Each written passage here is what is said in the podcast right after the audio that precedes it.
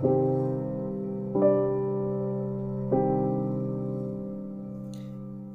Gingerbread Man.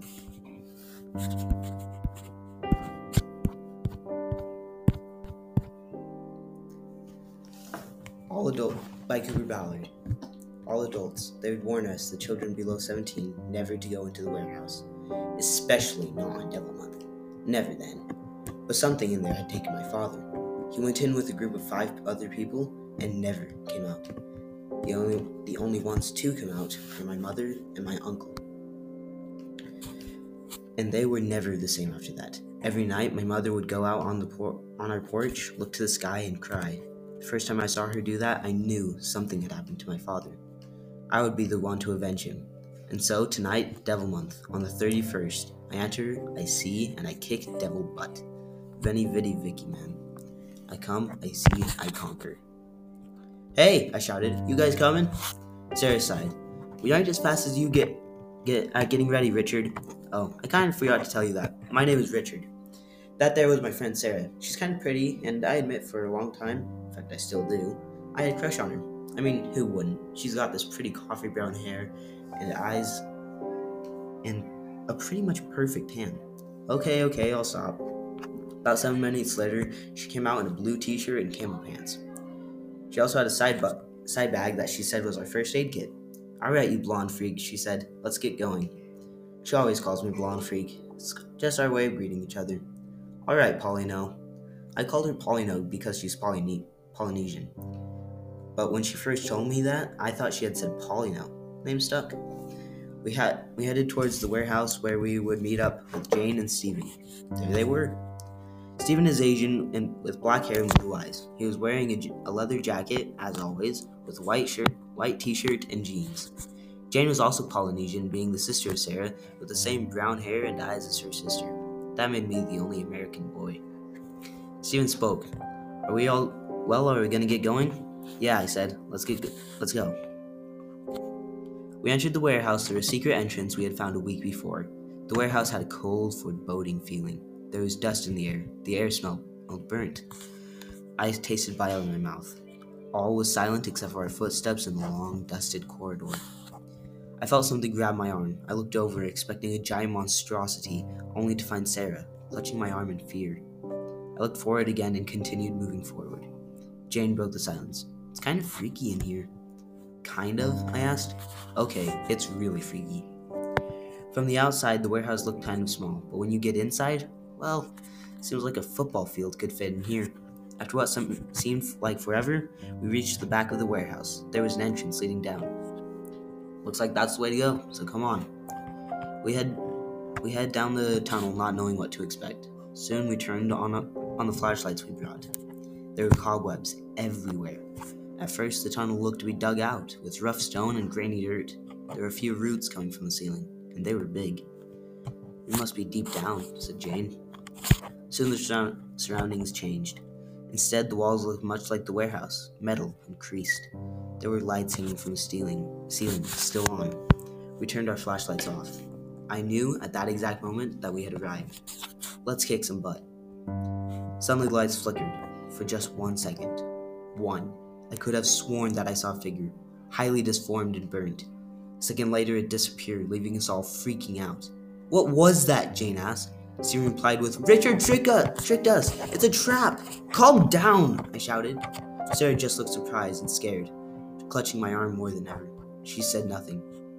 Out of the da- darkness, a raspy voice rang.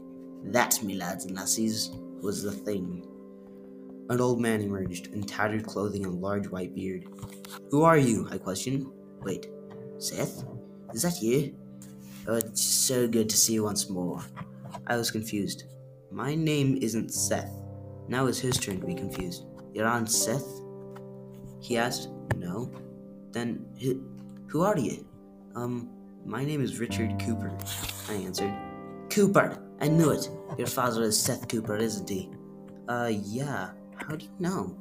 You look just like him. I was surprised. You knew my father? I was one of the few to come down here with him. Yes, it all makes sense now. He pointed at Sarah and, and Jane. You two look like your mother. Then he pointed at Stephen, and you look like your father. I was just one of their friends, but listen to me. Leave now or you will disappear, just like your parents. Escape now. One of you will be granted eternal life as a prisoner, prisoner just like me. It does it for entertainment. Leave. The lights flickered again. It appeared again, closer this time, and disappeared again with another flicker of the lights. The old man looked scared. How many times has he done that? I asked. Two times, Sarah responded. It was the first time she had spoken since the incident. Her voice was kind of high. He sighed. Then it is too late. Run for as long as you can, but only one, maybe two of you, if he's generous, will survive. There's no way to defeat him. I've already tried. Suddenly he started to fade. He sighed. It's happening again, I'm afraid. Good luck to all of you. With that, he disappeared. Again, we were all confused. Where'd he go? Jane's voice came in a whisper. The lights began to flicker again. Run, I said. It was not a request, it was a command. We all obliged, running as far from that spot as we could, not knowing if we would survive or not. All we knew was air in our face, cobwebs in our eyes, blood in our mouths, and the path ahead. The lights went out. I skidded to a stop. I hit something cold and hard, then something slammed into me from behind. Acting on the instinct, I punched whatever was behind me. The same thing slumped to the ground. The lights came on an instant later. I was staring at the slumped body of Sarah. No, no, no, no, no, this couldn't be happening. Had I actually punched Sarah? I looked around to find that I was alone. Realization came to me. This had been his plan. The, floor, four of us split up two teams me and Sarah, Stephen, and Jane. It was game for him, just as the old man had said. You have to survive, you have to save Rachel, you have to get out, I told myself out loud. I picked up Sarah, slung her limp body over my shoulder, and began to move around my once more. It was a good thing I had trained every day to prepare. I was strong and had good endure- endurance. I, get, er, I got everybody into this mess. I would get them out. I came to a crossroads. I shook my head clear to clear it, decided to take a rest, and set down Sarah. But just but just as I was stretching, I heard a clear scream. It was coming from the east path, or at least what I thought was east. I slung Sarah over my shoulder and again and ran down the corridor. It was too late. A voice rang in my head. One down, three to go. There, lying on the floor, was the skin of Jane. Her insides had been sucked out.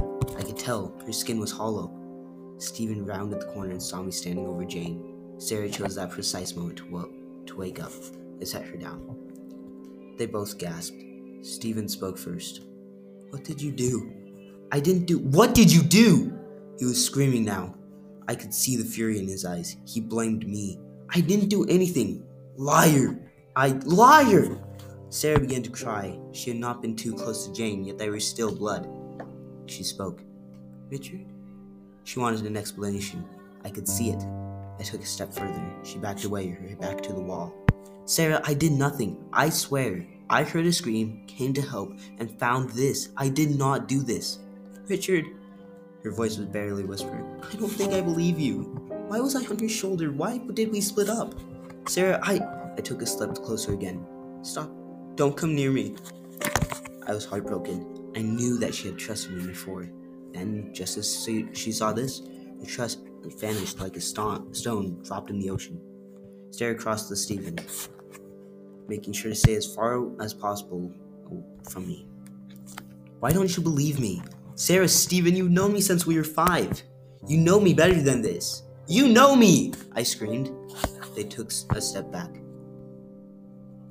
Fine, I said, tears coming to my eyes, hot and stinging.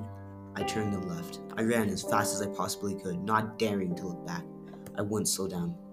I tripped and fell onto the cold concrete. I got up and touched my nose gingerly. I winced. With my nose broken, I could taste the blood dripping from the roof of my mouth. I looked around. Must have been running for a mile at least. How big was this place? I heard a scream. It was far, distant, and muted, but it belonged to my friends. I ran. This could be my chance to earn their trust back. I ran faster than I ever had before, determined to get to them. I remembered my promise to save them, even if it meant sacrificing myself. Within a few minutes, I found the spot where I had split from them. I heard another scream coming from the north. I ran and found them, the monster towering over them. He was demonic, horrid to the eye, to a point where I could not possibly dream of describing it. Not that I would dream of it. I picked up something a can of mace, apparently dropped from Sarah's bag. I chucked it at the thing. Hey, Dumbo! I shouted. You like what you did to my father? Come do it to me! Spoke vo- the voice spoke again. Uh, another one. I can feel the energy coming off of you. Let me free you from it. It turned to me just as I turned and ran. It gave chase. Run for it! I shouted behind me. Now all I could do was hope they would take the chance. Then I remembered something. Only Sarah had been there. Stephen had been taken.